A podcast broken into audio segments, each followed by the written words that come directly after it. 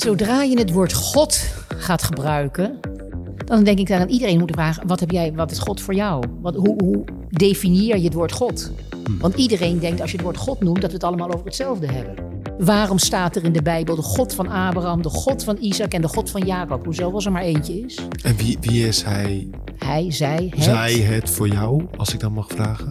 Geen idee. Geen idee.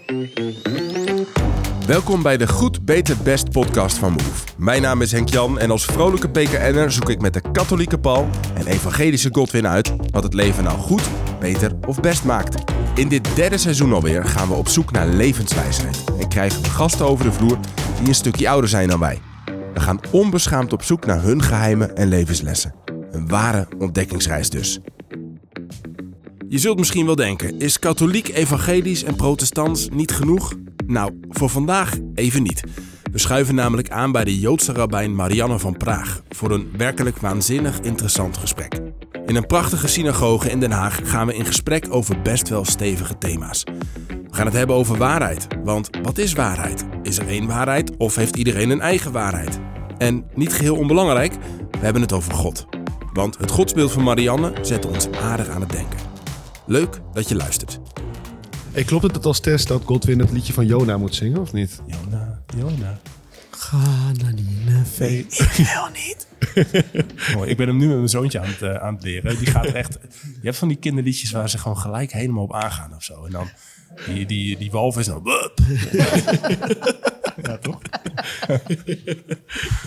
ja. Dat is, trouwens, dat is trouwens ook wel mooi om te gebruiken. Hè? Het verhaal, weet je, dat verhaal van ga naar Ninive, ik wil niet. Ja. Ja. Dat is precies wat er in de mensheid gebeurt. Hè? Ja, vertel maar.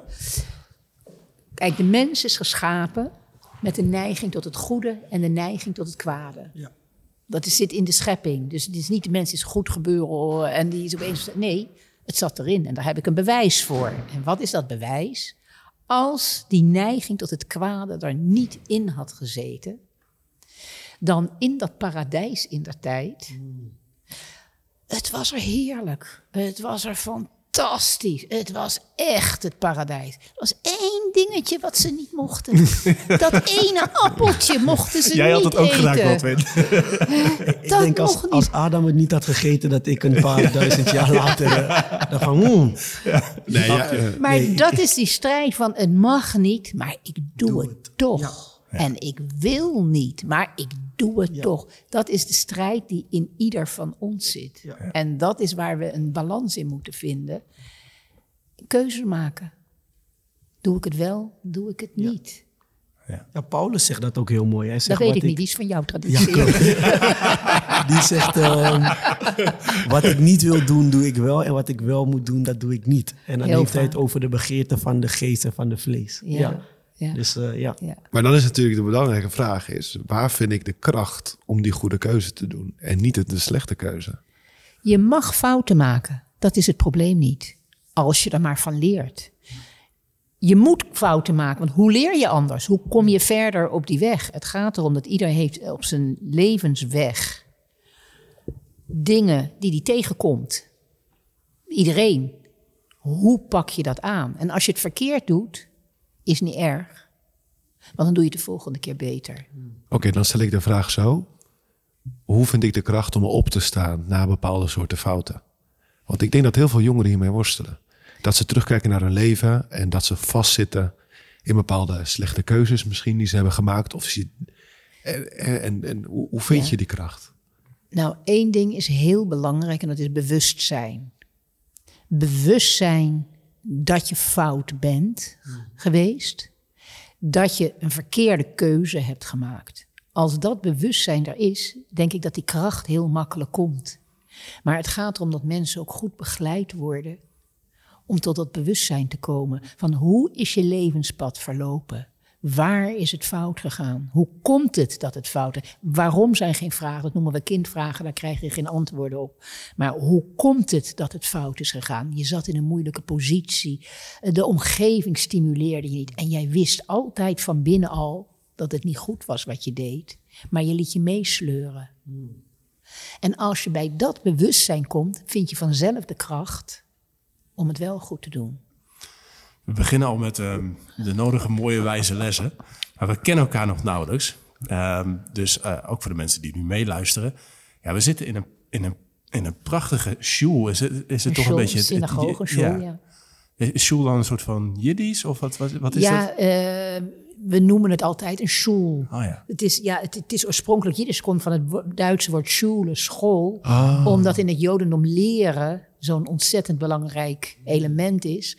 En mensen ook in een synagoge bij elkaar komen. Een beet knesset, een huis van samenkomst. Voor van alles en nog wat. Ah, ja. En leren is daar één van. En bijvoorbeeld de diensten, daar leren ze niet van. Maar dan komt natuurlijk de rabbijn eraan. En die gaat een enorm inspirerend verhaal vertellen. Nou, dan hebben ze weer zoveel geleerd. Ja, maar nu, nu gooi je jezelf een beetje voor de bus, Marianne. Want jij bent de rabbijn. En wij verwachten nu uit deze show zo'n enorm inspirerend verhaal voor jou. Ja, ja, ja, Nou, absoluut. Je, kwam naar me toe voor wijsheid. Want heel fijn dat we bij jou te gast mogen zijn, Marianne van Praag. Eh, we zijn hier in Den Haag, in de liberaal-Joodse gemeente, waar jij leiding aan geeft als rabbijn. En achter ons, eh, neem ons nog eens even mee, want er wordt daar wat gefilmd. We zien, wat zien we hier achter ons? We zien iets heel bijzonders. We zien een prachtige, dat noemen we de Heilige Ark, waar de Torahrollen, onze wetsrollen in staan. En daar wordt dus uit, uit, daar wordt iedere week wordt eruit gelezen, want zo'n Torahrol wordt in een loop van een jaar, van A tot Z, van Alef tot Taf, wordt helemaal uitgelezen. Elk jaar van Elk A jaar tot Z. De hele helemaal. En dan krijg je het leuke. Als je het één jaar doet en denk je, oh, oh, die verhalen zijn nieuw. Tweede jaar denk je wel, wow, dat heb ik misschien al eens Die gehoord. David was ik wel een keer langs. En die derde jaar denk je, ja, nou weet ik het wel. Ah, ja. Maar het interessante is, iedere week als je zo'n stukje leest... en iedere week lees je het volgende stukje om hem op tijd uit te krijgen... zie je hoe ongelooflijk actueel die verhalen in die Bijbel zijn. Want de Torah is een onderdeel van de Bijbel. Mag ik, mag ik daar even op inhaken? Ja, ja. Ehm, want ik, ik ben, dit is mijn eerste keer in de synagoge, maar eh, mijn beeld van het Jodendom is ook bepaald door bepaalde boeken die ik heb gelezen. Ehm, en ik heb recent heb ik één ontdekt en ik vind hem schitterend. Dat is Gon Potok. Chaim Potok, ja. En eh, ik heb van hem de Uitverkorenen le- gelezen, The Chosen. En wat ik zo diep bewonder van de Joodse traditie, althans hoe het daar is overgebracht, is inderdaad die, die, die, die continue studie. Hè, inderdaad die, die, die achterliggende lagen, de kracht van woorden en een hele spirituele betekenis erachter. Ja. En ik was daar zo van, ik kreeg ook gewoon zin van om te zeggen, ik moet de Bijbel opnieuw gaan studeren. Maar dat- Maar dan moet je eerst Hebreeuws leren, want anders Ja. krijg je een vertaling. Want een vertaling is een interpretatie. Maar u kan Hebreeuws dus. Ja, Wat staat er daarboven? dat zijn de tien geboden. Ah, En daaronder, op dat kleed, Op dat kleed, daar staat, uit de psalmen is dat... Gam tzipor matza bayit vedror kenla. Ook een vogel vond haar huis en bouwde daar haar nest. oh mooi. En dan krijg je heel nog een mooi verhaal daarbij. Dat toen wij in dit gebouw kwamen, toen waren de ramen stuk... en daarboven in de hoek was een vogelnest. Oh. En jaar achter jaar na jaar kwam die vogel terug om daar een nest te bouwen. Tot wij het gebouw konden kopen en het gingen restaureren. Ja, toen ging het raam dicht. Ja. Maar dit is de oorspronkelijke tekst die dus 300 jaar geleden ook in deze kast is. Dit is niet het oorspronkelijke kleed, het is later weer gemaakt. Maar aan de hand van, van papieren die we gevonden hebben, weten we dat dit er zo uitzag. maar de tien geboden zo in het Hebreeuws is voor Paul wel moeilijk om te volgen nu. Hij, hij begrijpt er niks van als hij, dat, als hij die Hebreeuws Dan zeg ik, gelukkig hebben we vertalingen. Dat is in mijn, ik, weet niet, ik ben nog op in de protestantse traditie gewoon netjes met die tien geboden. eh, eh, elke, elke, elke, elke Ja, ik moest ze uit mijn hoofd leren hoor. Zeker. Ik ging naar een katholieke school. je, en, vind je, eh, noem ze eens op. heb, heb de nou, heer. Heb de Heer lief boven alles. Ja. Eh, vrees, vrees de naam des Heren. Wow, dat zijn alle vertalingen dat ik denk van, dat klopt voor geen meter. Maar dat gaat niet door. De, eh, heilig, heilig de, de, wou ze zeggen, de Sabbatplicht. Dat is de vierde. Je hebt er eentje Ja, is- overgeslagen. Nee, maar dat is, ik zeg tenminste hoe het in, in, en dan de vierde in de, tenminste in mijn katholieke bijbel, is die van eer uw vader en uw moeder. Dat is de vijfde. De vijfde is, gij zult niet doden. Dat is de zesde. De katholieken, de katholieken slaan steeds wat over. ja, die klopt, dat klopt Nee, ik zeg, nee, want ik, weet- ik weet wel, in de katholieke is, het, is, het, eh, is Ja. dit wel de... eh, en dan de zesde is, eh gij zult niet, eh, geen eh onkuis of onzuivere handelingen verrichten. De Oh, die hebben ze zevende, toegevoegd. de zevende is, gij zult niet stelen. De achtste is, gij, eh, is die van de... Echtbreken? Nee. Nee, dat is de negen. De negende is, gij zult geen onkuizen... Of gij zult niet eh, de vrouw van uw naaste eh, Begeren. begeren. Ja. Eh, de tiende is die van, oh ik weet het al, de achtste is die van de jaloezie. Jaloezie, ja. En de tiende is dat ga je niet zult, eh nou dat is ook iets van jaloezie, dat is ook begeren. Ik heb toch meer vertrouwen in, in haar volgorde. Maar vol- volgens, volgens zijn tien geboden mag je wel stelen, want die heb ik niet gehoord. Maar is het, is het dan anders, voordat we naar de oorspronkelijke Joodse gaan, is het dan anders in de protestantse traditie, wat ik net zei, de tien geboden? Nee, maar ik moet heel eerlijk zeggen, ik heb ook iets te veel geslapen in de dienst tijdens mijn jeugd. Dus ik moet, nee. Als Ja. ik ze nu moet opnoemen, noem ik waarschijnlijk op gij zult niet doden en niet stelen, want dat hoor ik steeds. Ja, ja. ja, dat is bij Het jou. is, eh, ja, maar de volgorde ken ik eerlijk gezegd ook niet Maar meer. dat het interessante daarvan is... Vals getuigenis trouwens, Ja, dat is ja, de achtste. ja. En de tiende is, gij zult niet eh, het, het bezit van uw naaste begeren. Excuus. Het interessante is van die tien geboden, de eerste drie. de- de- nee, ik ga het even anders zeggen. Stel je moet je huis uit, moet vluchten. Je weet, je komt niet meer terug.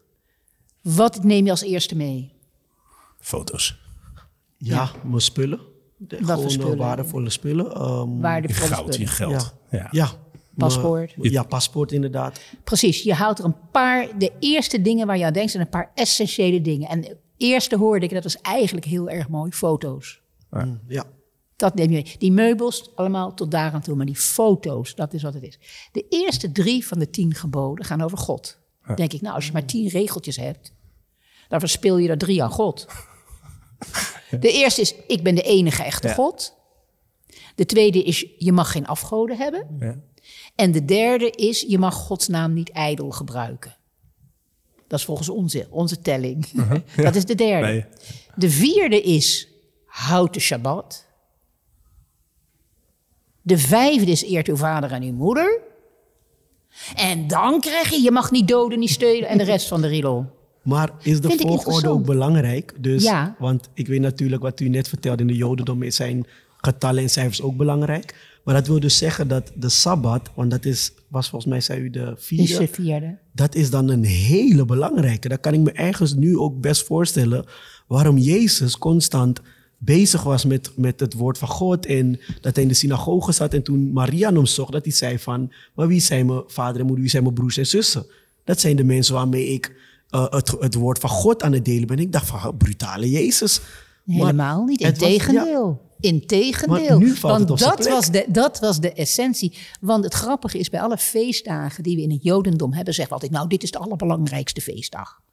Kijk, dit, want dit gebeurde hier of dit herdenken we daar. Zeg ik, nee, de allerbelangrijkste feestdag is de Sabbat.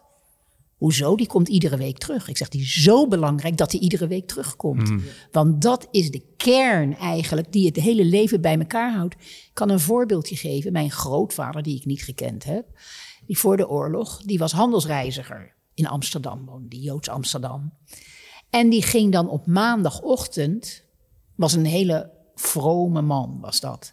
Ging hij op maandagochtend, ging hij het land in voor een boterham, om een boterham te verdienen.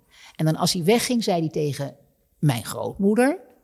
Oh, wat heerlijk, overmorgen kan ik zeggen... overmorgen is het bijna Shabbat. Wat dus betekent dat dat zo een absoluut hoogtepunt en vast punt in de week is... dat de hele rest is daaromheen gebouwd. Nou, en het heeft, ik kom uit, mijn, mijn moeder komt uit de reformatorische traditie. Dus als ik bij mijn opa en oma was, en ik dan, dan was die zondag echt heilig. Hè, en dat, en dat, dat betekende geen tv, geen. Hè, dus er was gewoon, het enige wat je kon doen is zitten met een boek op de bank ongeveer. Dus ongeveer het En einde, einde, en verhaal van spelen en Calvin. zingen, Ja. e- eten met elkaar. Ja. Maar dat is de oorspronkelijke Echt Shabbat. apart gezet. En onze generatie heeft dat voor een stuk verloren. Hè? Die- wij, wij, hè, want wij hebben in mijn traditie ook... Ja, natuurlijk heb je nog wel iets van een vrije dag... maar je, je vult het een beetje op je eigen manier in. En die vastigheid... Ja, ik denk dat mensen er op een bepaalde manier enorm weer naar, naar terug kunnen verlangen. Dat, dat is ook, het, het is fantastisch. Het is echt, waar gaat het om? Zoals wij zeggen, la havdil ben lechol. En dat betekent een afscheiding maken tussen het heilige en wat daarbuiten gebeurt. En een heilig, dat kun je op honderdduizend verschillende manieren verklaren. Maar het gaat om het heilige van de tijd. Er is één dag, er is 24 uur. Eigenlijk doen we altijd 25 uur, een extra uurtje om voor de zekerheid dat we die grens niet overschrijden. Dus we beginnen altijd een uurtje eerder. Want stel je voor, je bent nog met iets bezig dat, dat je Maar je niet... hebt een je overgangsuurtje hebt een nodig. over- je hebt Ja. even een overgangsuurtje nodig. Dat je dan ook inderdaad een afscheid, die tijd heiligt. Wat is het allerbelangrijkste? In deze tijd is er überhaupt zo'n behoefte aan. quality time. En dat je even 24 uur quality time hebt. Dat is waar het om gaat. De rest van die wereld even buitensluiten. Ik zeg heel vaak tegen mensen die naar een dienst komen in de synagoge en niet weten wat er gebeurt en hoe het gaat. Ik zeg, kom dan gewoon naar de dienst. Het interesseert me niets of je volgt of niet volgt, daar gaat het niet om. Ga gewoon zitten. Laat de sfeer over je komen. En kijk wat het met je doet. Ja. Want dat is waar het om gaat. Even die wereld. En ik moet eerlijk zeggen, eh, twee weken geleden begon de oorlog in, in het Midden-Oosten. Ik hoefde geen dienst te doen, want het waren net, we zijn net alle hoge feestdagen, alle belangrijke feestdagen achter de rug. Dat is een maand lang van voor mij heel hard werken. Dat ik volkomen uit ben. En meestal doe ik de week daarna doe ik dan geen dienst, omdat ik even uit moet rusten. Maar ik dacht, ik, mijn gevoel, ik moet naar die synagoge. En omdat ik altijd sta te werken eigenlijk, de dienst sta te leiden, had ik dat keer niet. Ik ging daar gewoon in mijn hoekje zitten. Ik maakte geen contact met mensen. En ik zat eigenlijk even die hele dienst in mijn eigen bubbel, in mijn eigen wereld. En toen realiseerde ik me, dat was op zich wel een prettige eh, ervaring, dat wat ik zei ook klopte. Het feit dat ik me eventjes af kon sluiten van de wereld daarbuiten, me even in mezelf kon keren, kwam ik tot het wezenlijke gebed in mijn optiek. En het interessante is dat wat er toen met mij gebeurde, is dat er één woord steeds naar voren kwam. Er was één woord wat iedere keer, wat mij, en dat woord was waarom. Waarom? En dat woord dat bleef maar terugkomen. Waarom? Waarom? Die haat, dat geweld. Waarom moet dat? Maar ja, dan kijk je als je naar de verhalen in die Torah kijkt, in die boeken. Het is nooit anders geweest. Wij zijn de laatste 80 jaar zijn wij verwend. Wij zijn arrogant geworden. Want wij denken, wij hebben de waarheid. Wij weten nu hoe we met elkaar moeten omgaan. Wij hebben een manier van communiceren gevonden. Nou, dat is helemaal. Nou, dan word je even met je neus op de feiten gedrukt dat we er helemaal niet zijn. Dat we gewoon mensen zijn. En dan komen we weer terug bij het goed en het kwaad die keuze moeten maken. Hoe leggen we die brug? Hoe gaan we met elkaar om? Wat doe je in het leven? Marianne, ik heb het idee van wat je eerder zei. Eh, bij mij kwam er meteen ook iets op toen je zei dat van hè, dat, dat die inkeer en die reflectie. Ik moest daar heel erg denken aan de deugd van de nederigheid. Hè? Dus een bepaalde fundamentele Absoluut. bescheidenheid. Dat Ja. je, je, je, je kan niet zomaar pretenderen van ik weet exact hoe het is. En misschien tegenwoordig en misschien ook door sociale media en de prikkels en dat mensen meteen een standpunt of een gevoel of wat dan ook kapen, die impuls. Ja. En de mensen zich niet genoeg terugtrekken om te reflecteren van hé, hey, wat gebeurt er? Waarom kom ik tot deze mening? Waarom heb ik die haat? Of waarom sluit ik die groep uit? Misschien dat we zo haastig en ook een beetje pretentieus zijn geworden. Of wat? We zijn ontzettend arrogant geworden. I'm right, I'm right, you're wrong. Ik heb gelijk. Ik heb, en daar moet ik eerlijk zeggen, neem me vooral niet kwalijk. Ik wil niemand van dit gezelschap tegen de haren instrijken. hoor. de kerk is daar ook natuurlijk heel erg debet aan. Het is mijn waarheid, is de waarheid. En dat is heel grappig, grappig. Ik geef heel veel lezingen. Dan kom ik in kerken en in allerlei gelegenheden. En dan heb ik een, zoals heel gebruikelijk voor mij, een prachtig verhaal. En de mensen luisteren ook. En dan krijg ik heel vaak na afloop van de vraag, mevrouw van Praag, je hebt een prachtig verhaal verteld. Maar de waarheid is toch dat. En dan krijg ik een of andere hele mooie christelijke benadering. En wat ik dan zeg, mevrouw, meneer, u hebt gelijk, dat is uw waarheid. Maar ik heb mijn waarheid. We hadden het net even over die Hebreeuwse taal waar zoveel in zit. Het woord voor waarheid in het Hebreeuws is emet. Moet je maar van me aannemen. Dat woord bestaat uit twee delen. M is van ima, is van moeder. Je wordt geboren. Met is de dood. En je gaat dood. Dat is de enige absolute waarheid die we hebben. Ik word geboren en ik ga dood. En de rest is interpretatie. En iedereen moet een richting vo- vinden waar hij zich goed in voelt. Dat is helemaal oké. Maar, maar, maar als ik dan toch even op mag ingaan, Ja. want ik ben heel zoekend eh, ja, hierin. heerlijk. Ehm, eh, aan de ene kant om, om, omhels ik wat je zegt. Aan de andere kant stuit het me ook tegen de borst. En vooral, want ik denk bijvoorbeeld wat er nu gaande is hè, met het conflict en dergelijke.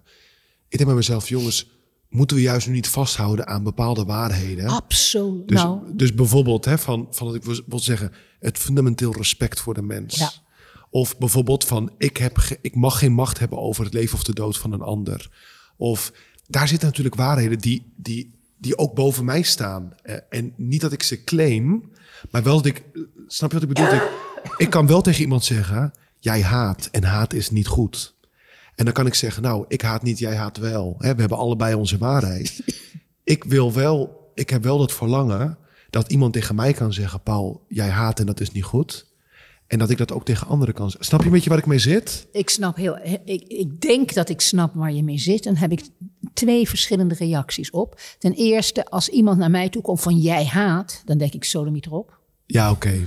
Dat, nee, dat is één, maar dat, dat, dat is een, maar dat is inderdaad, want dat is dat vingertje wat eraan komt. Van, eh, dat is één reactie. Een andere reactie is, wat daar speelt, dat heeft niks met waarde te maken. Dat heeft met macht en haat en politiek te maken. En het probleem wat er heel vaak nu gebeurt, of wat ik zie, is dat politiek en de waarden die jij, uit, jij noemt, volkomen uit elkaar liggen. Het een heeft niets met het ander te maken. Misschien even goed, ehm, want we, eh, eh, mijn, mijn, mijn voorbereiding die gaat, gaat lekker overboord, wat helemaal oké is. Ehm, en we zitten hier ook gewoon om elkaar te leren kennen en wijsheid op te doen, et cetera. En tegelijkertijd, we kwamen net binnen voor het gesprek en we vroegen even onhandig hoe ging het. En ik merkte aan je dat je, ja, je, je zegt overweldigd. Eh, wat, wat zei je precies? Want het gaat niet zo goed. Hè? We, zitten, we nemen dit op op het moment twee weken nadat Hamas die verschrikkelijke pogrom wordt het ook wel genoemd, die verschrikkelijke aanval op, op gewone Joodse mensen pleegde. En nu is die oorlog volop aan het uitbarsten. Ehm, hoe is het met je? Rampzalig. Het is het, het, het ongeloof van de barbaarsheid, van de vreedheid, van, van, van, van. Als menselijk leven geen waarde heeft, ben je uitgepraat. En op dit moment zijn er aan twee kanten is zoveel. Er is altijd heel veel pijn. Ik heb de oplossing voor het probleem hoor, maar niemand luistert naar me. We horen het graag. Ja, mijn oplossing. Kijk, vrede maak je met je vijanden, niet met je vrienden. Dat is één ding. Als leiders elkaar in de ogen zouden kijken en elkaars pijn zouden erkennen, dan heb je het begin van een gesprek. Alleen het probleem is, wie is de tegenstander? Met wie moet je praten? Alle groepen aan alle kanten zijn zo verschrikkelijk verdeeld. Met wie moet je praten? Is het probleem leiderschap? Er is geen. Ja, en verdeeldheid. En, daar, En verdeeldheid komt omdat er geen goed leiderschap is.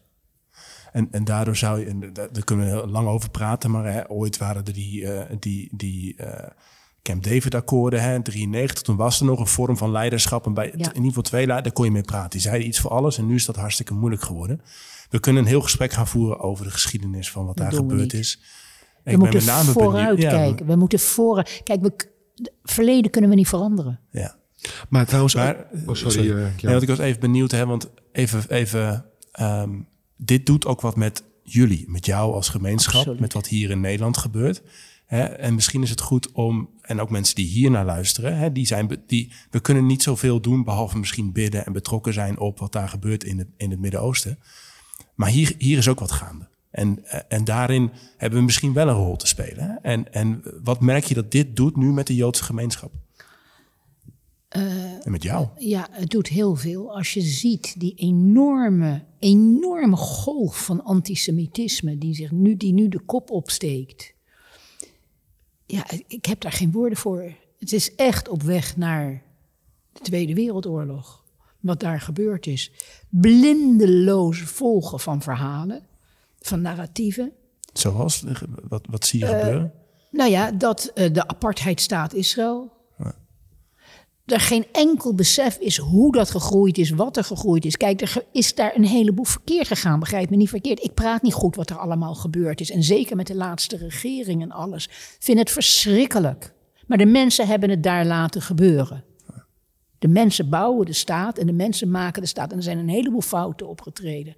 Maar één ding is het niet en dat is een apartheidstaat. En het is zo makkelijk om naar dat soort begrippen terug te grijpen. En blindelings volgen wat daar gezegd wordt. Want dan zit je daar weer. En en dat leidt tot dat antisemitisme. dat je zegt leidt echt de golf van Een antisemitisme. golf van als je naar de, de nou, ik zit niet op mijn social media. Ik ben een oude grijze duif. Dus dat is, eh, laat dat maar aan de Valt wel jongen mee. Wij ook steeds Nou, meer. nee, ja, gelukkig. Maar het- het- al- als ik hoor wat er gebeurd is, als ik hoor inderdaad hoe kinderen, hoe kinderen op basisscholen er al niet meer voor durven uitkomen dat ze Jood zijn. Hier in Den Haag. Gewoon kinderen die jij Hier in kent. Den Haag. Ja. Kinderen gewoon. Er is een, een, een- een prachtig initiatief, dat is de Week van Respect. Dat is een prachtig initiatief. En op meer dan 3000 scholen in Nederland wordt er een hele week gespendeerd. Lesgegeven, sprekers die komen, BN'ers die komen, noem het allemaal maar op, om over respect te spreken. Nou zou ik op een school komen spreken en ik ben afgezegd. En dan denk ik, juist nu is het extra belangrijk dat ik daar ga spreken. Dat er, want als mensen die krijgen zo een verkeerd beeld over Joden. Hoeveel Joden zijn er in Nederland? De meeste Nederlanders hebben nog nooit een Jood ontmoet. Want we realiseren ons Of, niet. we- of weten het niet, hè? Oh, dat, ook dat, ook dat zo-. Dat- Omdat Maar- die mensen misschien ook niet durven uit te komen voor een eh geloof. Nou ja, dat is er ook. Hoeveel inwoners zijn er in Nederland? 18 miljoen? Ja. Hoeveel Joden zijn er in Nederland? Ik zou zeggen een half miljoen. Nee joh, veel minder. 50.000, minder? 100.000. Ik denk juist 100.000, ja. Iets in die richting. Of 80.000. We weten het niet zeker, omdat er een heleboel inderdaad niet... Inclusief de Israëli's in Nederland praten we over 40.000. Ja. Voor de, eerste, voor, de eerste, voor de Tweede, ik ben wel oud, maar niet zo oud. Voor de Tweede Wereldoorlog waren er 120.000. Zo. Na de Tweede Wereldoorlog waren er 20.000. De meeste Joden, relatief gezien, zijn in Nederland vermoord. En, je, en je zegt dus ook, het voelt alsof de jaren 40 weer terugkomen. Absoluut. Zo, die angst, die, Ja. die, is, die is... Ik loop niet bang over straat, want ik ben geen bang type. Maar ik weet, mijn familie om me heen is echt bezorgd om mij. Ja? En die zeggen, jij moet daar niet naartoe gaan. Ik zeg, ik moet daar, niet, ik moet daar juist naartoe gaan. Naar die scholen, naar die plekken waar je spreekt. precies, Ja. precies. Maar, maar er, is, er is reden om angst te hebben nu. Hè? Want we, en, Ja. en, en laten, we, laten we eerlijk zijn, de scholen, Joodse scholen zijn nu gesloten. Lezingen over Joodse onderwerpen gaan niet door. De Herdenkingen gaan Nee, niet nee, door. nee, dan moet je iets nuanceren. Ja. Dit is iets te zwart-wit. Er is één Jood, er, waren twee orthodox-Joodse scholen. Die, eerst waren ze alle twee gesloten, na de hand is, de, is er eentje weer opengegaan. Oké. En daar is er eentje is er dicht. Dat is de ultra-orthodoxe. Die zijn ook zeer herkenbaar. Hmm. Ik Ook, ook zo raar iets. Dat als je herkenbaar van bij ergens bij hoort, dat je dan de, de, tent sluit, moet sluiten vanwege veiligheid.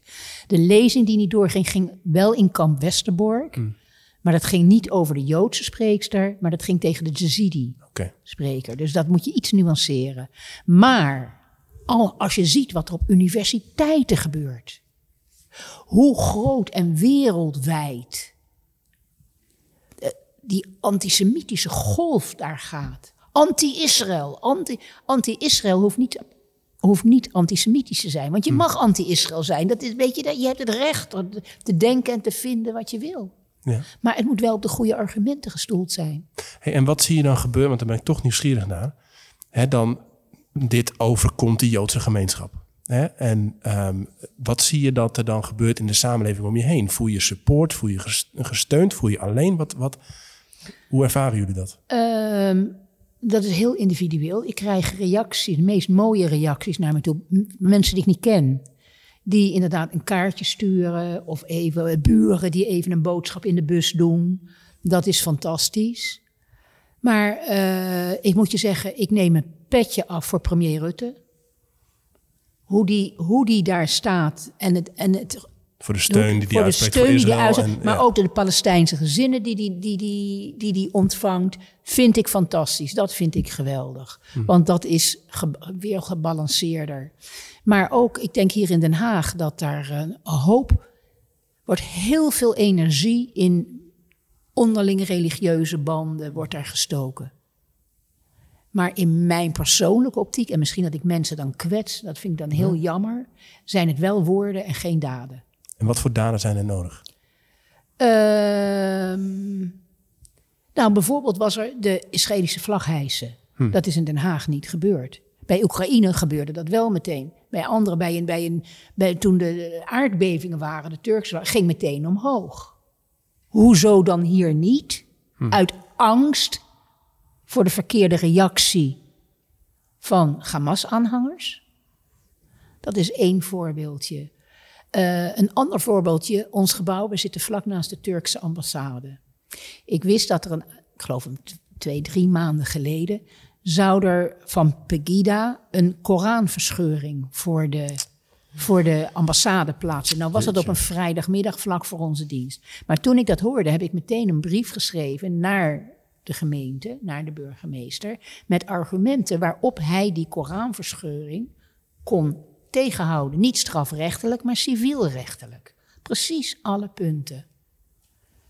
En ik kreeg een hele sympathieke, mooie brief terug, maar het is niet verboden. En, En dat is een eh, gevaar ook voor jullie, wat, wat er dan gebeurt. Nou, Ja. eh, in zoverre. eh, nee, werd, er werd mij toen gezegd van jullie lopen geen, er is genoeg beveiliging, jullie lopen geen. Ik zeg, het gaat niet om ons. Het gaat om, er gaat hier iets gebeuren. Een heilige schrift wordt verscheurd. En dat mag niet. Dat is waar het om gaat. Ja, maar vrijheid van meningsuiting en vrijheid van demonstratie is toch belangrijker. Denk ik, nou dan ben je uitgepraat. Is dat allemaal grenzeloos? Ja. We, we merken dat dit jou, eh, jullie ook treft. En ik denk dat we daar al eh, misschien ook als, gewoon als Nederlanders met elkaar, zeg maar, hè, maar ook als, eh, als mensen van het boek, we hebben ooit wel gezegd, wel rekenschap van mogen, mogen nemen. Van hey, eh, eh, wat je ook vindt van wat daar gebeurt in het Midden-Oosten, uiteindelijk heb je ook een taak om met elkaar voor een vreedzame samenleving te zorgen. Hè, en ook mensen die hier gewoon vreedzaam hun, hun leven leven en hun religie beoefenen, om daarvoor te staan. Ehm, ik hoorde iemand nog een suggestie geven van hey, als, als die scholen dicht moeten zijn, hè, waarom ooit gebeurde dat volgens mij in Berlijn in de aanloop naar de oorlog, waarom niet daaromheen gaan staan en zorgen dat, dat er een soort menselijke corridor eh, ontstaat. Dat soort dingen. Dat zou prachtig zijn. Ja. Dat zou Zelf, zelf had ik ook eh, heel sterk ervaren, en het is misschien een beetje cliché, maar daarom niet min- minder waar, is eh, wat we zitten denk ik ook in een soort nieuwe verzuiling of zo. Hè? Dus ook met die hele digitale wereld, je hebt gewoon jouw clubje soort mensen om je heen. Ehm, en ik merk ook bij mezelf dat ik best wel sterke vooroordelen kan hebben tegen bepaalde soorten misschien groepen, maar op het moment dat je eentje ontmoet en Ja. het gesprek aangaat, dan, maar, dan kan je nog steeds van mening veranderen. Je kan nog steeds denken, hij is slecht of goed bezig, wat dan ook. Maar je, wat je krijgt is respect. Je krijgt gewoon respect, want je ziet, je ziet een mens. Dat is wat, waar het om gaat. Je ziet mensen. En, eh, en tegenwoordig misschien, ik ben benieuwd hoeveel mensen... Ik heb bijvoorbeeld, hè, ik, ben dan, ik ben dan katholiek. Ik heb vaak... En toch aardig. Dat weet ik niet. Dan, dan moeten anderen bepalen. wij, wij vinden van niet hoor. Zij vinden van niet. Ik hoop dat jij me wel aardig Ja. vindt. Oh, kijk. Al zelfs al gooien jullie die tien geboden door elkaar. Hey, ik wist ze wel, die protestanten niet. Hè? Nee, ja, je hebt gelijk. Ja. Nee, maar ehm, het is me vaker gebeurd dat iemand zegt: Goh, je bent de eerste katholiek die ik ken. En dan denk ik bij mezelf: Maar heb jij nou onder een steen geleefd? Of wat is er in godsnaam? Ik bedoel niet dat ik nou hè, dat het om mij gaat, maar meer van: Hè? Maar ik heb het natuurlijk ook gehad met andere. Met andere. Maar ik denk, ja, ik zit er gewoon, het kwam even bij me op van, eh, hoe, hoe kunnen we dat meer stimuleren? Misschien moet dat ook meer in het onderwijs. Ja, dus de ontmoeting is dan ook De belangrijk. ontmoeting is zo belangrijk. Er is een, in de, niet de vorige, eeuw- ja, de vorige eeuw, was er een eh, Franse Joodse filosoof, Levinas. En als ik de woorden een beetje chargeer, zeg ik, waar is God? God is in de ogen van een ander. Van de ander.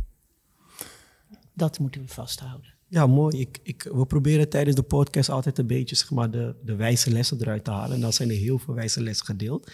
Uh, ik ga een beetje op het stoeltje van Henk Jansen, Oh ja, dus ik ga het proberen. Maar het eerste wat ik eigenlijk hoorde was um, dat wij... We hebben het altijd over ontbubbelen. Stap, um, stap uit je bubbel. Maar eigenlijk zegt u ook... Het is belangrijk om soms juist in een bubbel te stappen. Om de stilte op te wel. zoeken. Um, eigenlijk het, het mooie van de Sabbat. Um, zoek een rustmoment. Zoek 24 uur dat je even een rustmoment hebt. En wat u daarna ook zei, de tweede wijze les wat ik hoorde, um, was dat je moet niet denken, je moet niet arrogant zijn. Denk niet dat je alles weet. Denk niet dat je de wijsheid van deze wereld uh, uh, alleen maar in jouw hoofd zit. Sta ook open voor, voor gesprekken met anderen. En eigenlijk zegt u nu, stap in elkaars wereld. Ja. Leer elkaar kennen. Ja. Leer elkaar kennen. En ehm, dan pik ik ergens ook nog een wijze les wat u eh, gedeeld heeft, zonder dat zo te noemen. Maar dat is, je mag je, je, je pijn, dat mag je uiten. En je mag uiten als je het oneens bent met dingen. En ik vind het eigenlijk heel mooi hoe u zo ehm, kalm daarin blijft. Ondanks het heel veel doet met u. En u geeft hele extreme voorbeelden van dingen die echt gebeurd zijn. En ik weet niet of ik ja, in deze generatie, alles, wij, alles explodeert ook op het moment dat het op social media komt. En we zien zoveel om ons heen. Ehm, dus ik vind het heel knap. Ik wilde echt even dat compliment geven. Ik vind het heel knap dat u dat zo kan, omdat ik heel anders zie om me heen. Ja. Dus eh, ja, des te belangrijker is dat we dat doen. De absolute kern van het Jodendom. We hebben in het Jodendom hebben we een midrash. Dat zijn verhaaltjes uit de wijsheidsliteratuur. En een van die verhaaltjes is dat in het begin van de jaartelling waren er twee hele wijze rabbijnen. Eentje was Rabbi Shammai en dat was een hele strenge. En de ander iets, iets liberaler, zou ik maar zeggen, was Rabbi Hillel. Ze waren het in niets met elkaar eens. maar ze waren wel grote vrienden van elkaar. En ieder had zijn eigen leerschool. Met studenten, heel veel studenten. Het waren de grootste, even de grootste knappe koppen die we hebben gehad. Op een dag kwam er een niet-Joodse man. Die ging naar die strenge Rabbi Shammai en zei... Kunt u mij in de tijd dat ik op één been sta... vertellen wat de kern is van het Jodendom? Nou ja, die rabbijn die keek hem aan en die dacht... ik geloof dat jij niet helemaal lekker bent. Dat zal hij zo niet gezegd hebben hoor. Maar daar kwam het op neer. Wij zitten hier ons hele leven te studeren, te studeren, te studeren. Je steekt de draak met mijn man, ga weg. Ging dezelfde man ging naar Rabbi Hillel toe en zei... Kunt u mij in de tijd dat ik op één been sta vertellen... wat de kern is van het Jodendom? En Rabbi Hillel zei, ga maar staan. Nou, wat u niet wil dat u geschiet... doe dat ook een ander niet. Komma, ga heen en leer. Ga heen en leer. Het tweede gedeelte wordt meestal die, vergeten. Ja, want die gouden regel, hè, die is denk ik voor veel religies, voor veel mensen, hè, komt die terug. Doe, doe, doe niet wil wat u eh geschiet aan een... eh nou, dan Doe gaat het ander niet. Aan een ander niet. Ehm, maar het tweede, ga heen en leer. Daar zit, hè, je, je zei het in het die begin ik ook ook al, nooit, dat, eh, dat lernen, zeg maar. Hè, dat, daar zit een soort kernpunt van wijsheid voor jou. Daar zit absoluut een kern van wijsheid in voor mij. Want inderdaad, dan, ja, je praat met een rabbijn, dan krijg je al die teksten daarbij als iets. Die teksten zijn, die laten ons zien hoe de wereld in elkaar zit. Die Bijbel, dat is het verhaal van de mensheid. Hoe de mens was, is en zal zijn. En dan hebben wij af en toe inderdaad, wat ik daarnet al zei, die arrogantie van, nou wij hebben het nu wel gevonden. Nou, je wordt meteen eh, word je terecht gewezen, na 80 jaar weliswaar, maar dat wij die wijsheid helemaal niet in pacht hebben. Wij luisterden niet naar die geluiden van die anderen, want wij wisten het beter. Ja. Mag ik je ook gelijk vragen naar God? Ja, leuk. Want het is het verhaal van de mensheid en zo herkennen we dat denk ik ook. Hè? En ik denk dat we genieten nu al om iets te proeven van die traditie van verhalen. Hè? En, en dat, dat, dat, het hele christendom is natuurlijk ook opgeënt eigenlijk. Hè? Maar ik, ik proef het hier nog weer veel meer naar boven komen dan vaak in mijn eigen traditie. Ehm, we zitten ook in een liberale shul hier. Je bent een liberaal. eh, Ja, het, was, het is gebouwd door de orthodoxe gemeente hoor. Kijk, je ziet plaats voor- boven voor de vrouwen. Ere voor wie ere toekomt. Ja. Dat de vrouwen De- boven de mogen vrouwen zitten. Pas op hè. vrouwen zaten alleen boven. Zoals Kijk. nog steeds in de orthodoxie. Vrouwen apart zitten. Ja. Misschien kun je... nou, nee, laten we eerst eens naar God gaan. Hè? Want Ja, dat wordt anders ik noem beleefd. een klein dan wij. detail. Ja. Maar je zegt, hè, de essentie is ergens, hè, dat, dat, dat boek met die verhalen van de mensheid. Ehm, wij zitten allemaal in een, in een verschillende, maar wel een christelijke traditie waarin God gewoon... eh ja, Erin geramd wordt. Ja, nou, dat, nou, dat proef ik een beetje. Hoe kijk jij daar eigenlijk naar? Eh, zodra je het woord God gaat gebruiken, dan denk ik dat aan iedereen moet vragen: wat heb jij, wat is God voor jou? Wat, hoe, hoe definieer je het woord God? Want iedereen denkt als je het woord God noemt dat we het allemaal over hetzelfde hebben. Waarom staat er in de Bijbel de God van Abraham, de God van Isaac en de God van Jacob? Hoezo als er maar eentje is? En wie, wie is hij, Hij, zij, het. zij, het voor jou, als ik dan mag vragen? Geen idee. Geen idee. Eh, ik heb altijd mee ges- gestreden met dat begrip van God. Hè? En dan, dan, ik gaf dan ook wat wij dan noemen Joodse les. Vroeger aan de kinderen en ik kreeg het woord mijn mond bijna niet uit. Want ik zag daar in mijn, in mijn idee was daar een man op een wolkje met een grote baard die beneden wel even de boel runde. En als het hem niet beviel, pas boem, even een klap uitdeelde. En daar had ik niks mee. Pas later, nou dat is een verhaal wat ik heel vaak vertel. Ik, wilde, ik ben de rabbijnenstudie ben ik op latere leeftijd gaan doen. En ik ging me opgeven voor de rabbijnenstudie. En ik zei tegen de decaan van het instituut waar ik wilde gaan studeren van... ik wil rabbijn worden, maar ik geloof niet in God. Zo, even statement. Zo. Ja. En weet je wat zijn reactie was? Is er iemand die dat van je vraagt, komma? Ik weet niet wat voor beeld jij van God hebt. Punt. En hij heeft mij toegelaten tot de opleiding. En het bewijs zit hier nu dat dat gelukt is. Nou, tijdens die opleiding moest je ook stage lopen. En ik liep stage bij de decaan. Die was toen in een kleine synagoge ergens in het land. En hij deed de dienst op Grote Verzoendag. En Grote Verzoendag is de enige dag in het jaar dat Joden knielen. Want dan wordt de dienst uit de tempel, de, hoe, de, de hoge priester dat vroeger in de tempel deed, wordt dan, om maar even gewoon te zeggen, nagespeeld. En hij had tegen mij gezegd, jij knielt maar. Dus de stoom kwam uit mijn oren. Ik kniel maar, dat bepaal ik zelf wel. En voor wie? En voor wat? En nou ja, ik, ging, ik zat vreselijk ruzie te maken in mezelf. En ik zag wel dat hij vanuit zijn ooghoek naar me keek. En ik zat daar echt, weet je, je kent die plaatjes van de Donald Duck... waar de stoom uit je oren kwam. nou, zo ging ik daar ongeveer mezelf tekeer. En we hebben een gezegde in, het, in, het, in onze traditie, na'aseh nishma. En dat betekent, doe nou maar eerst iets, dan zal je achteraf misschien weten waarom het wel of niet goed was. Dus het moment was daar en ik dacht, nou, kan het toch proberen, wat kan me nou gebeuren? Dus ik ging echt plat op de grond.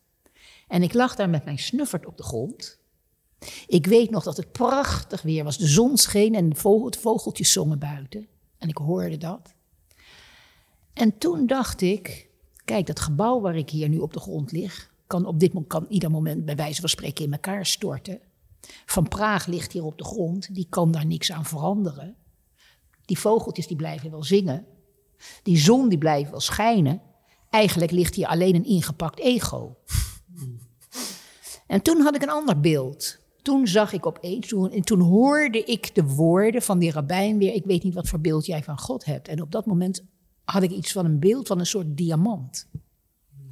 En zie ik sinds dat moment het goddelijke, daar kan ik wel over spreken, als een soort van diamant. En iedere keer als ik een bijzonder gesprek heb of mensen ontmoet, is het net of een van die facetjes van die diamant wordt opgepoetst. En noem ik dat een goddelijk moment. Wauw. Daar kan ik wat mee. Ik, vind dat heel mooi, want ik, ik, word, ik ben natuurlijk opgevoed met ehm, heel duidelijk eh, de Heer Jezus. Hij is God en God heeft zijn enige zoon gestuurd. En ehm, je, je, ik, ik heb ook wel, als ik buiten, ik evangeliseer heel veel, dan ga ik de straat op, mensen vertellen over Jezus. En dan inderdaad vraag ik altijd aan mensen, geloof je in God? Dat is een van de vragen die ik stel, geloof je in God? En dat zeggen mensen soms ja. En eigenlijk weet je dan helemaal niet op dat moment waar diegene ja op zegt. Precies. Je hebt helemaal geen idee of diegene bedoelt van ja, maar mijn God is mijn kast die ik in mijn huis heb en da- die aanbied ik. En dat, dat vind ik God. Dus ik, ik, dit is voor mij eigenlijk, ga je zo'n diepte in dat, je, dat ik eigenlijk de vraag niet eens moet stellen wie is God of geloof je in God, maar misschien wie is God voor jou. Precies. En dat ik daardoor een veel interessanter gesprek krijg. Dat denk ik ook. En ook ehm, ja, echt wel die, die verbinding met mensen kan aanzoeken. Soms zeg ik, vraag ook aan mensen, geloof je in God? En dan zeggen ze, ja, ik heb geen tijd. of dan lopen ze door. Maar als ik de vraag zal stellen, wie is God voor jou? Dan, dan wakkert dat een interesse aan bij mensen. Misschien moet je niet eens zeggen wie is, want dan geef je het een menselijk gedaante. Wat, bete- wat betekent God voor jou? Oh, dat is een hele mooie. Ja. Maar wat ik, er- wat ik er ook uit haal is... Dit is natuurlijk een heel intieme vraag. Het is ook een heel diepe vraag. En volgens mij, het is niet een vraag die je kort door de bocht moet stellen. Al is het wie, wat, Alles hoe. mag. Eh, nou, maar wat In ik, wat ik oprecht wil, gesprek mag in- alles. maar precies, maar dat, dat in een oprecht gesprek, dat we zeggen, het is, het is iets om even de tijd voor te nemen. Hè? Dus Ja. eh, in de zin, je gaat even zitten, je kijkt die persoon in de ogen aan met een oprecht verlangen. Ik wil jou beter leren kennen, ik wil weten wat zin geeft aan je leven, hoe jij betekenis dingen geeft. Is er iets of iemand aan wie je vasthoudt, eh, en misschien dat die persoon dat ook aan jou vraagt. En op die manier kun je je hart aan elkaar openen. Ehm, ja, dat haal ik er ook wel uit. In de zin van, je- dit, dit zijn niet vragen die je mij even maar automatisch hoppakee even aan mensen.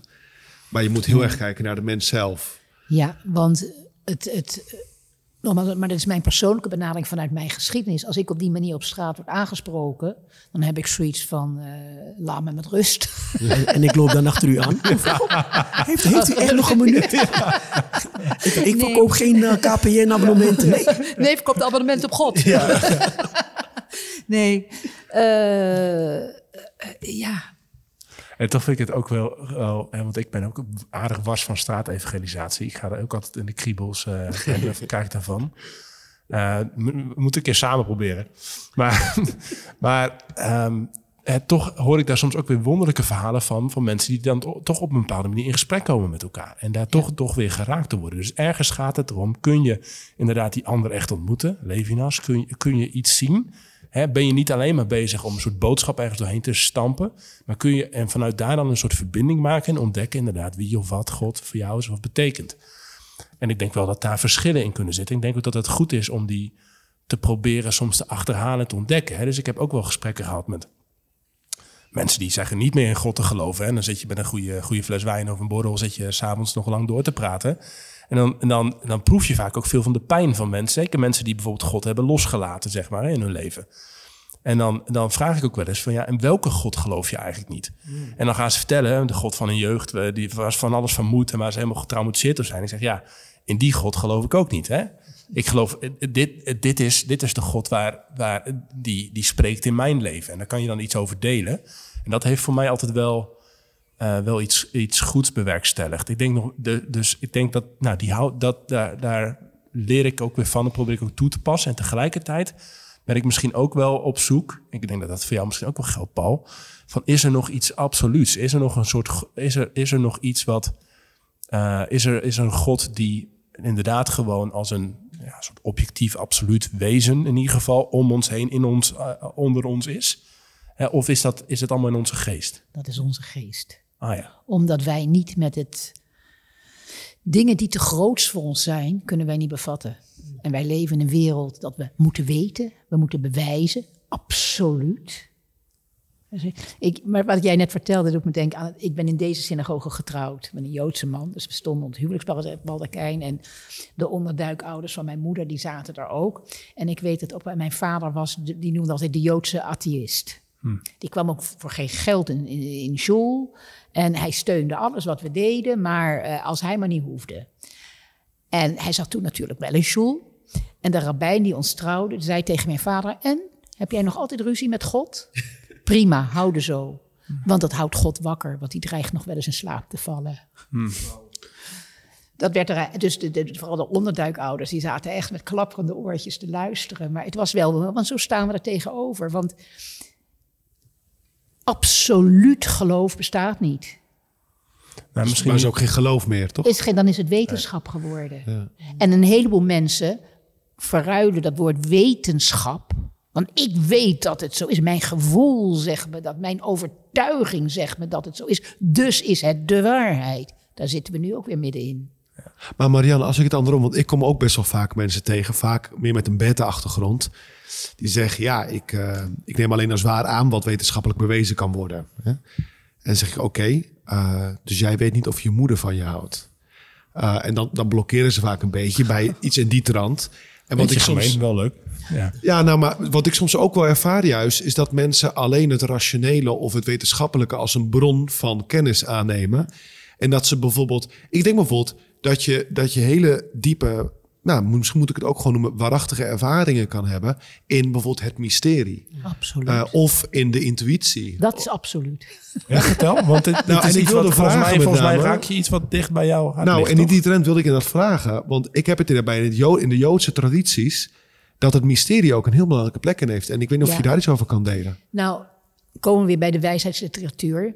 Die Torah is de kern die we hebben. Daarna hebben we boeken, dat noemen we de Talmud, die verklaren en uitleggen en het verder gaan preciseren wat daar, in die, wat daar staat en hoe je met die regels moet omgaan. Nou, in die Talmud hebben we twee soorten teksten. We hebben gewoon recht toe recht aan de halacha, de wetgeving. Want het praktische gedeelte heb je nodig. Maar je hebt ook, wat ik zei, de midrash. Het verhaal. Eigenlijk de spirituele benadering. Ik vind altijd de verhaaltjes die iets vertellen zonder iets te zeggen. Zonder, zonder ze zeggen wel wat, maar zonder het precies uit te leggen. Die inderdaad helemaal dat spirituele hebben. En dat is ontzettend belangrijk. En dan kom je gedeeltelijk ook op het gebied van de Kabbalah. Van, van de, de Joodse mystiek, al is die vele, vele later pas gekomen. Maar de benadering van, van de dingen, van waar het wezenlijk om gaat, dat is het. En wat doet dat? Want er luisteren ook allerlei mensen naar, hoop ik. En die, uh, wat, wat, een leven waarin je leeft met dat soort verhalen, hè, met die mystiek, daar ruimte voor maakt, ook in je geloof in je leven. Wat doet dat met een mens? Wat doet dat met jou eigenlijk als je zo diepte. leeft? Want je kunt niet alleen. Ik ben getrouwd met een jurist, een man die in zijn werkende leven altijd met de wet bezig was en heel wetmatig bezig is. En uh, ik ben nogal een opvliegend type en hij is de rust, maar af en toe komen we dan toch tot een behoorlijke discussie. En dan, kon, dan kan hij me volledig de hoek in kletsen met zijn argumenten. En dan zeg ik tegen hem, je hebt volkomen gelijk, maar het klopt niet. Want van binnen mijn intuïtie alles gilt dat het niet klopt. Er zijn, het, het menselijke element gaat voor. En ik begrijp dat de wetgeving gemaakt is om een eerlijke samenleving, om recht te doen aan mensen. Maar er zitten altijd elementen in die je niet kan grijpen. Maar eigenlijk claim je daar ook weer een ruimte mee terug, die in onze wereld, denk ik, voor heel veel mensen verdwenen is. Hè? Ja. Dus het idee van, hey, je moet dingen rationeel beleven. Hè? Ik hoorde laatst iemand zeggen, we zijn een soort ja, wandelende hoofden geworden. Hè, dus, dus eh, ook heel veel jonge mensen zitten gewoon in hun hoofd en die denken dat ze alles daar moeten oplossen, et cetera. We barsten van de burn-outs en van de mentale problemen ook nog eens.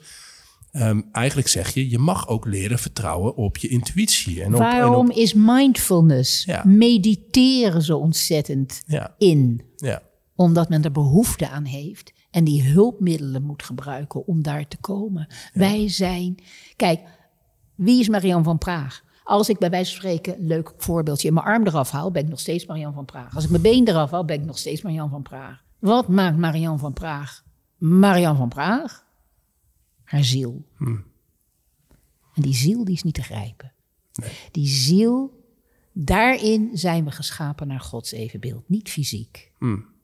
En dat is waar, en wat betekent dat dan naar Gods evenbeeld geschapen te zijn? Keuze kunnen maken, abstraheren. Eén, niet alleen tjak, tjak reageren, maar juist nuance en gevoel. Ik ben een verschrikkelijk intuïtief type. Als ik voel, ik kreeg laatst of ik wilde meewerken aan een bepaald programma voor de televisie. Ik zei nee. Nou, ze waren uitermate verbaasd. Want ik voelde van binnen, dit is niet het programma waar ik in ben. En ik zie het nu op televisie en ik zie hoe ze dingen benaderen. En dacht, ik had zo gelijk. Als het beloofde land. Nee. Oh. Nee, nee, Maar nee. Dat is mooi ik- namelijk. Ja. Ik, ik, vind het, ik vind het een fascinerend punt. Maar ik denk ook... Ja, ik wil er toch even een vervolgvraag op stellen. Ehm, kijk, dat, dat het volgen van je intuïtie, van je gevoel... Ik, ik ben daar ook wel van. Maar ik zie ook het gevaar dat dat niet Ja. goed geïnterpreteerd wordt. Want het gevoel kan me ook Alle kanten op zweven. precies Ja, als, een, als, een, als een kip zonder kop. Dus hoe... hoe Ja. Snap je? Van, Als je, maar je hebt een, ook bij gevoel heb je natuurlijk allerlei verschillende lagen. ja, En misschien, weet je, weet je, ze zeggen niet van iets ouderdom komt, wijsheid komt met de ouderdom of zoiets. Nou, hier, hier zit een grijze troela, dus die heeft een beetje, hè, ik hoop een beetje levenservaring opgedaan. Daar gaan we dat ik vanuit, merk, ik, ik merk dat ik voel wat een, in, in, in, een, een driftreactie is, en een emotionele reactie is, of wat echt een diep gevoel is. En in het, in het Hebreeuws, in het Jiddisch noemen we dat mekishkes, in mijn ingewanden.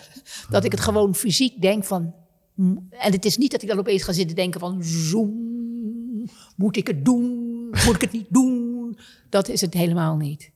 Maar bij mij is dat misschien overontwikkeld. Dat kan. Dat ik heel sterk voel van... Hier moet ik aan mee. Er zijn programma's geweest, weet je. En dan zei mijn man, de jurist, van... Nou moet je dan niet van tevoren vragen wat ze gaan doen... en dit en dat en zus en zo. En ik zei nee. En bij sommige dingen, zoals dat andere programma, zei ik... Doe niet mee. En dat komt... ja, Sorry. Ja, ik vind het, ehm, ik vind het grappig, want eh, ik, leef, ik leef ook heel erg zo. Ehm, ik noem het dan de Heilige Geest die mij eh, de, zegt welk, wat ik moet doen. Ik bid voor veel dingen en dan ervaar ik dat God mij Leidt. ehm, leidt. En laat mij het heel specifiek maken, omdat we het hebben inderdaad van wie is God voor jou? Dat de Heer Jezus mij leidt in keuzes die ik maak. Ehm, maar het grappige is, iedere keer dat ik dat doe, is dat ook intern. En een keer vroeg iemand aan mij van, ja, maar wat voel jij? En het, ik zei, ik kan hem je niet met menselijke woorden beschrijven, maar het is een rust of een onrust wat mij gewoon niet loslaat. Ja. En op het moment dat ik die rust ervaar, weet ik, ik kan door die storm gaan. Ik zie een storm en het klinkt heel stom om doorheen te gaan, maar ik kan doorheen gaan. Maar op het moment dat ik die onrust ervaar, zie ik dezelfde meer, zee, noem het maar op, wat heel kalm lijkt. Maar ik weet, zodra ik er doorheen ga, dan verdrink ik. En dat is eigenlijk hoe ik het iedere keer ervaar. En hoe je het zo uitlegt, ja. denk van ja, dat, dat Het is maar hoe, hoe omschrijf je het? Ja. Hoe voelt en hoe past dat in jouw traditie Ja. en cultuur? En dan, maar dan wil ik wel even toevoegen over Godwin, want we kennen natuurlijk elkaar al eh, van heel wat gesprekken. Eh, en eigenlijk, wat ik ook concludeer uit jouw verhaal, Marianne. Ik weet dat Godwin elke ochtend vroeg een uur tijd neemt om de Heilige Schrift te luisteren en over na te denken. Hij neemt die uur rust. Hij neemt een uur de tijd, onder andere misschien om een bepaald onderscheidingsvermogen, die niet alleen rationeel is, maar ook in het hart. Je had het over de Shabbat, je had het over hè, die dag rust. En ik denk wel die intuïtie, of welke bron van, laten we zeggen, kennis, dat is wel degelijk iets wat je kan ontwikkelen of wat onderontwikkeld kan zijn. Misschien op basis van de rust en de tijd die je neemt voor onderscheidingsvermogen, hè, voor een bepaalde bezinking, dat je daarna gewoon merkt. Ja, ik weet niet. Ik, ik, Nee, maar het doet me denken. Mijn, mijn eh, zwager is theoloog ook. Filmmaker, geweldig vent. Die grapt altijd wel eens. Ja, als ik mijn hart volg, dan wil ik alleen maar money en bitches. Even, even, Dan wat dan? Money en bitches. Oh. Geld en vrouwen. Even, even, even kort door de bocht. Misschien is er eigenlijk wat mis met zijn hart. Dat, het, nee, nee. Hij ik mag kan niet luisteren, deze luisteren. aflevering. Sorry. Ehm, maar, en ik hoorde laatst iemand uit de Ignatiaanse traditie, volgens mij, de katholieke eh, traditie, zeggen. ehm, op het moment dat jij vertrouwt dat jij kind van God bent, dat de Heilige Geest misschien in jouw leven spreekt, dat je een ziel hebt, dat, dat, je, dat je eigenlijk gevuld bent met dat jouw hart en jouw, jouw, jouw ziel en, en, je, je, geest, ehm, dat, dat holistische geheel van wat jij als mens bent, gevuld is met, met, dat, met dat goede. Hè, dat geeft je misschien het onderscheidingsvermogen en de intuïtie en de, en de rust en de ruimte om keuzes te maken die, die, eh, die goed zijn voor jou en voor, voor de wereld om je heen. En daar mag je dan ook op gaan leren vertrouwen. Dus ik denk dat het heel erg te maken heeft met, ja, en eh, als je merkt dat je naar dingen getrokken wordt, die, waarvan je misschien wel vermoedt, goed en kwaad begonnen we mee. Ah, dat zit niet helemaal goed. Dan weet je ergens dat er vanuit die bron wat mis zit. Hè? Dat, dat, dat, je, dat je eigenlijk weer terug moet naar eh, wat heb ik nou echt nodig. Hè, we, hebben het, we hebben het over porno ook gehad in, in eerdere afleveringen. Dat is niet een soort. Hè, dat, komt van, dat komt ergens vandaan. Vanuit een behoefte aan ontsnappen, aan, aan eh, weet ik veel, aan al dat soort dingen.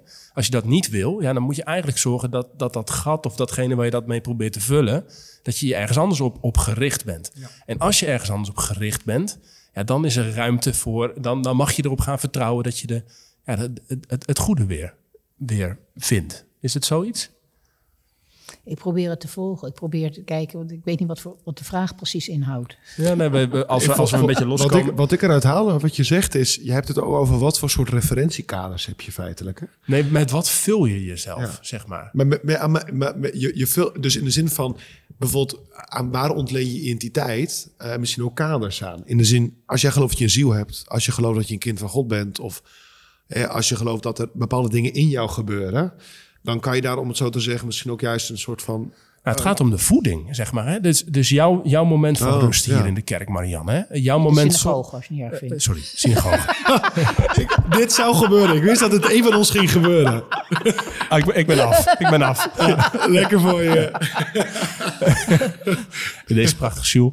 Eh, jouw moment van rust hier. Jouw moment 's ochtends eh, met, met God. Hè? Het, het lezen van goede boeken. Het ontmoeten van goede mensen. eh, ruimte maken voor spiritualiteit in je leven. Dat is de voeding waardoor jouw, jouw geest jouw ziel, en jouw, ziel ook gevuld raakt eigenlijk met, met, met wat je nodig hebt voor goed leven. En als dat, als dat, als dat niet gebeurt, ja, dan, dan merk ik aan mezelf ook. Hè, dan ga ik, dan voel ik me veel meer een blad in de wind. Dan, dan, Weet je wat het, het probleem is? Wij zitten, nou probleem, maar wij zitten hier bij elkaar te praten. Wij maken er een betere wereld van, want zo zitten we hier. En we hebben ideeën hoe het zou moeten zijn. Een ander deel is natuurlijk die wereld buiten, die rampentampt en doorgaat en, en, Hmm. en, en alles.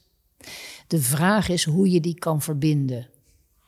Want wij weten het wel. Daarom zitten we hier ook en daarom hebben we dit gesprek met elkaar. Dit is een van die facetjes van die diamant die straalt, die opgepoetst wordt. Dat we voelen van het is er iets. Jullie, en is het een voornamelijk religieus pu- publiek wat hier naar deze podcast luistert? Ja, vooral christelijk. Christelijke jongeren. Ook Want wel, inderdaad, want, want het is zo'n andere benadering dan wat ik gewend ben. Dat is wel heel leuk om, om, om dat mee te maken. Van, eh, het gaat om je identiteit, om te weten wie je bent. Om je, gevoel, je bron van inspiratie te hebben. En dat mag je God, dat kan je Jezus noemen. Dat, dat, dat, dat, dat is allemaal, weet je, dat, het is allemaal oké. Maar waar het mij om gaat, is met die inspiratie, met die wetenschap, kom je terug bij het woord bewustzijn. Dat we bewust zijn dat wij dan gezegend zijn, dat we de kracht hebben om toe te geven aan die bron van inspiratie. Dat we dat in ons vinden, dat wij daarnaar op zoek zijn. Wij zijn de problemen ook niet in de wereld. Het gaat om die ander. En dan is het inderdaad, hoe bereik je die ander en hoe kan je ze helpen op de weg naar het bewustzijn. En één manier is zoals jij bezig bent, dan op straat proberen mensen te raken, want dat is waar het om gaat. Van mens tot mens. En dat is dan goddelijk geïnspireerd. Prachtig. Maar dat is waar het om gaat. Ik zie als ik op straat liep, in de, ja, ik woon al 30 jaar in dezelfde buurt. Maar als je, ik ben gewend mensen te groeten als ik op straat loop. Nou, als je dat in Den Haag, een bepaalde wijk doet, dan heb je de eerste reacties die je krijgt van, heb ik wat van jou? Wat moet je van me? En als ze dan merken dat je niks hoeft, alleen maar groet, dan zie je ze als het ware ontspannen. Ontspannen. Ja. En dan groeten ze terug. En dan gaan ze in een hele andere dynamiek verder. Nu zie je er ook niet uit als is iemand die... iets, hè? Dus, nee, eh, nou ja, het doet me denken aan... Ik maakte een overdenking laatst. En die ging... Eigenlijk bracht hij de een soort zwarte Amerikaanse traditie... en, die, en de Joodse traditie kwam daar bij elkaar. En, en ik noemde dat... eh, dat kwam naar aanleiding van een liedje, Soul Man. I'm a soul man. Die, die hè. Dat is geschreven ehm, tijdens of rond de rellen in Detroit in de jaren 60. En in die, in die, in die rellen, daar, daar, daar kwamen me- gewone mensen, zeg maar, hè, kwamen in opstand tegen al het onrecht wat hen was aangedaan. En dan op een hele gewelddadige manier. En eigenlijk kwam dat liedje in- naar voren van, hey, die ziel eigenlijk, die was onderdrukt. En wat er vervolgens gebeurde tijdens die rellen, Ehm, als mensen heel groot het woord soul op hun winkelraam ehm, eh, eh, schreven, gingen de plunderingen die plaatsvonden, gingen aan hen voorbij. En dat was weer ge- gebaseerd op het oud-testamentische verhaal van, eh, van, van Mozes, van de, van de plagen. Hè, dus was letterlijk die zwarte Amerikaanse traditie, die, die maakte gebruik eigenlijk van dat idee van, van het Het bloed, bloed wat op de deurpost gestreken moest zijn, of waardoor de, de dood eigenlijk voorbij zou gaan aan dat huis. En dat gebeurde daar letterlijk. En, en ik denk dat, voor mij zijn er twee dingen die dan bij elkaar komen hi- hier.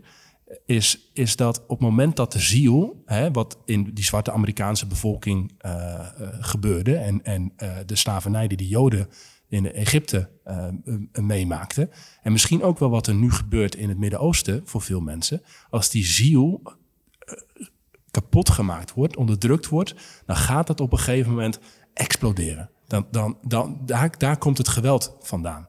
En, ehm, en wat, ja, wat jouw oproep is volgens mij, Marianne, als ik je goed beluister, is dat je dat, je dat eigenlijk voor moet zijn en dat je moet, die inspiratie van binnen moet, verbe- moet, moet verbinden aan wat er buiten gebeurt en in anderen gebeurt. Zodat, zodat die ziel ruimte krijgt om, Ja, absoluut. zoiets is het. Ik had het zelf niet zo mooi kunnen verwoorden. Ja, nee, ja nou, Hij is de poëet van de podcast. nee, nee, nee, nee, ik zet, nou, Nee, maar daar gaat het om. Zie de ander. Luister naar de ander. Steek je hand uit.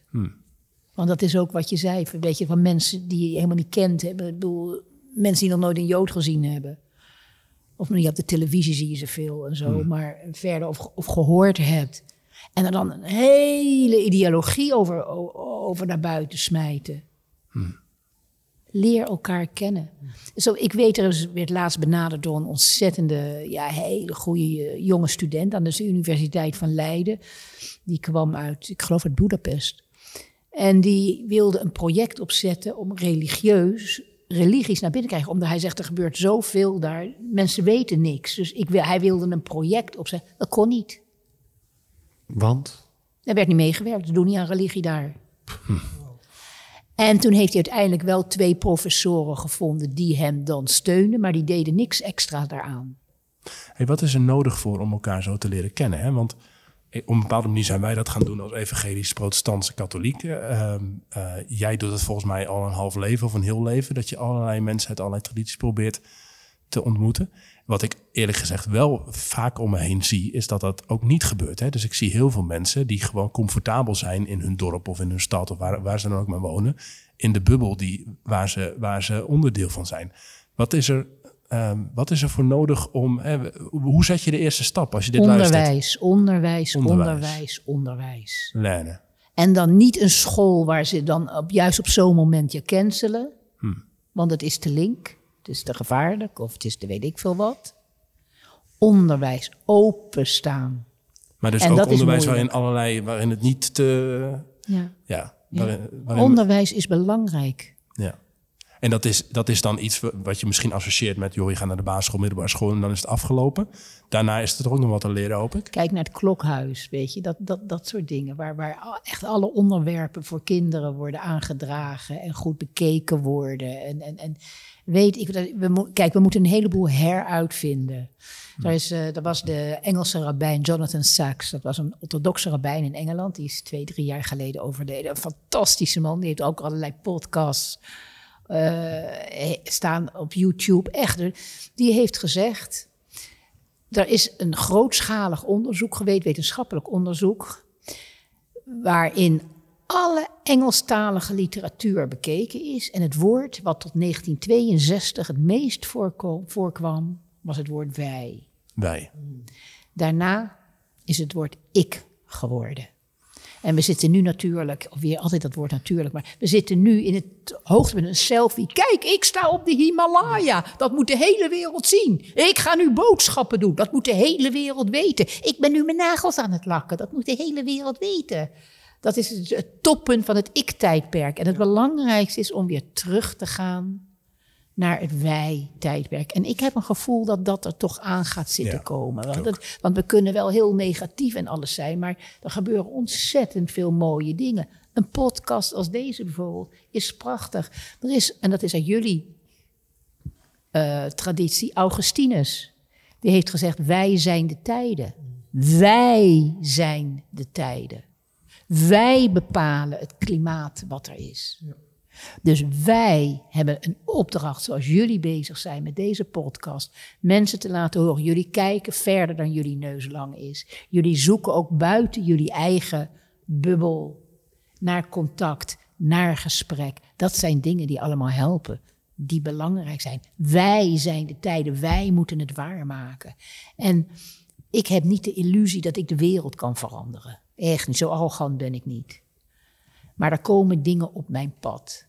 En die komen niet voor niets op mijn pad. Het is aan mij om die aan te pakken. Want wij zijn de tijden. Ik zou het hier bijna. Ik denk dat we het hierbij moeten laten, mannen. Want dit is. eh, Echt een climax. Hoogtepunt. Jonathan Sacks en, en, en Augustinus in één monoloog. Soort Zo, van hè? dat- in één zin zonder jouw- komma. Zo. Jouw, jouw helden ongeveer, volgens mij ook nog, eh, Paul. Ja. Hoe, eh, misschien, jij was zo, die samenvatting was spot on halverwege. Had jij, heb, je, heb je er nog een voor ons? Ja, da- daarvoor moet ik wel wat vragen voordat ik die zo kan samenvatten. Want daarvoor heb ik echt wijsheid nodig. In de Bijbel is er een verhaal van eh, Samson, een man. Die ehm, had zijn kracht, die zat verborgen ergens in. Bij hem zat het in zijn haar. Ik vraag me af of uw wijsheid verborgen zit in uw bril. En als ik die opdoe, of ik dan zeg maar alle wijsheid krijg van die... Wordt even de blauwe bril tevoorschijn gehaald. Ja. Hier op tafel. Hij staat je Hey. prachtig. Het is een leesbril. dat is voor het geval dat ik niet moest ik lezen. kan niet, ik- volgens mij heb ik wel een bril nodig, want ik zie die mic opeens beter. nee, ik, ehm, als, ik- als ik echt luister naar de kern van alles wat u eh, gezegd heeft, haal ik steeds één ding eruit. En dat is echt dat wij inderdaad. En dan wil ik eigenlijk ook, ook echt dat, dat we moeten naar elkaar omkijken. We moeten durven stappen in gesprekken met elkaar. We moeten durven stappen in elkaars leefwereld. En niet, echt niet denken, dat, dat neem ik echt mee, dat we het allemaal zo goed weten. Ja, echt, ik zit hier en ik, ik voel me opeens dom. Ken je dat soort momenten? Dat je denkt van, ik dacht dat ik veel wist, maar ik ben er net achter gekomen. Kijk, normaal is Paul degene in ons, bij ons drieën die de wijze persoon is. Valt mee. Maar hij komt altijd met boeken en hij komt altijd met gezegdes. Maar ik denk dat hij overmeesterd is vandaag gewoon door... Er, zijn, Absoluut. er zijn levels to the game. Absoluut, Het is absoluut. echt een hele nieuwe level en dat heb ik echt mogen ervaren. Dat kan ik alleen maar beamen. Dus ik voel me heel nederig vandaag aan, eh, aan tafel. Maar echt dat wij, laten, laten we naar elkaar omkijken. Dat, die neem ik echt mee. Ja. En ik, en ik neem eraan mee om daarop te bouwen. Dat ook misschien je zegt van we moeten openstaan voor elkaar en de tijd nemen voor elkaar. Maar ook neem de tijd voor jezelf. En Ja. durf ook. Het is soms ook eng hè. Dat je echt die tijd neemt om stil te zijn, om, om, om tot jezelf te komen. Maar daar, daar moeten we, daar, ja, daar moet moedig in zijn. Ieder van Nou, ons. ik moest, het is wel heel grappig hoe dingen opeens allemaal bij elkaar komen. Ik heb gisteravond mijn man afgehaald van, die was een week naar Italië, naar een voor een retraite in Assisi. Oh, ik wil nog zo graag heen. Ik ben nog niet geweest. En die is inderdaad een week, geen telefoon, geen computer, helemaal in een klooster. Met een dame die hem begeleidde daarin. Ik heb nog niet eens de tijd gehad om hem te spreken, wat het met hem gedaan heeft. Maar Oh, wat bijzonder. dus Maak het daar is ruimte voor. Zo, precies, dat, dat, dat is zo belangrijk. En dat gaat ook gebeuren. Maar het is precies dat wat je zegt. Neem eventjes die tijd. Het reflecteren.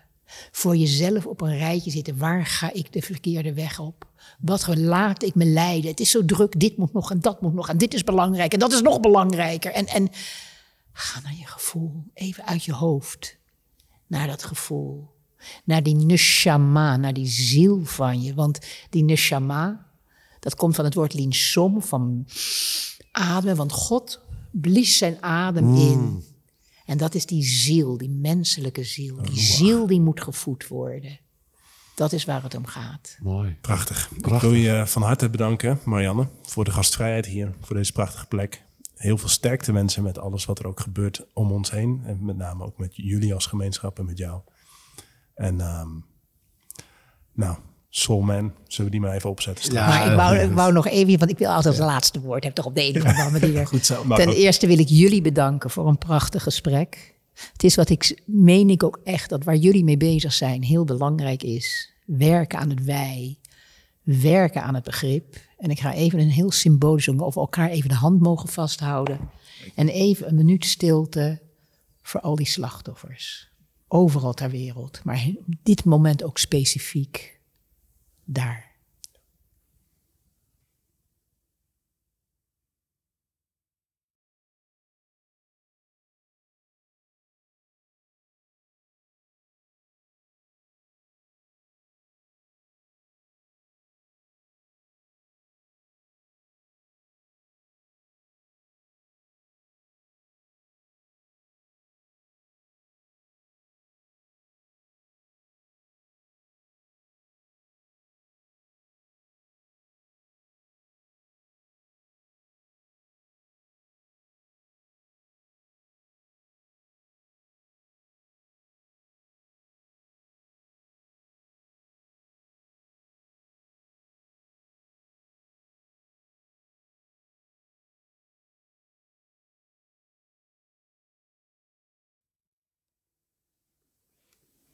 Dank jullie wel.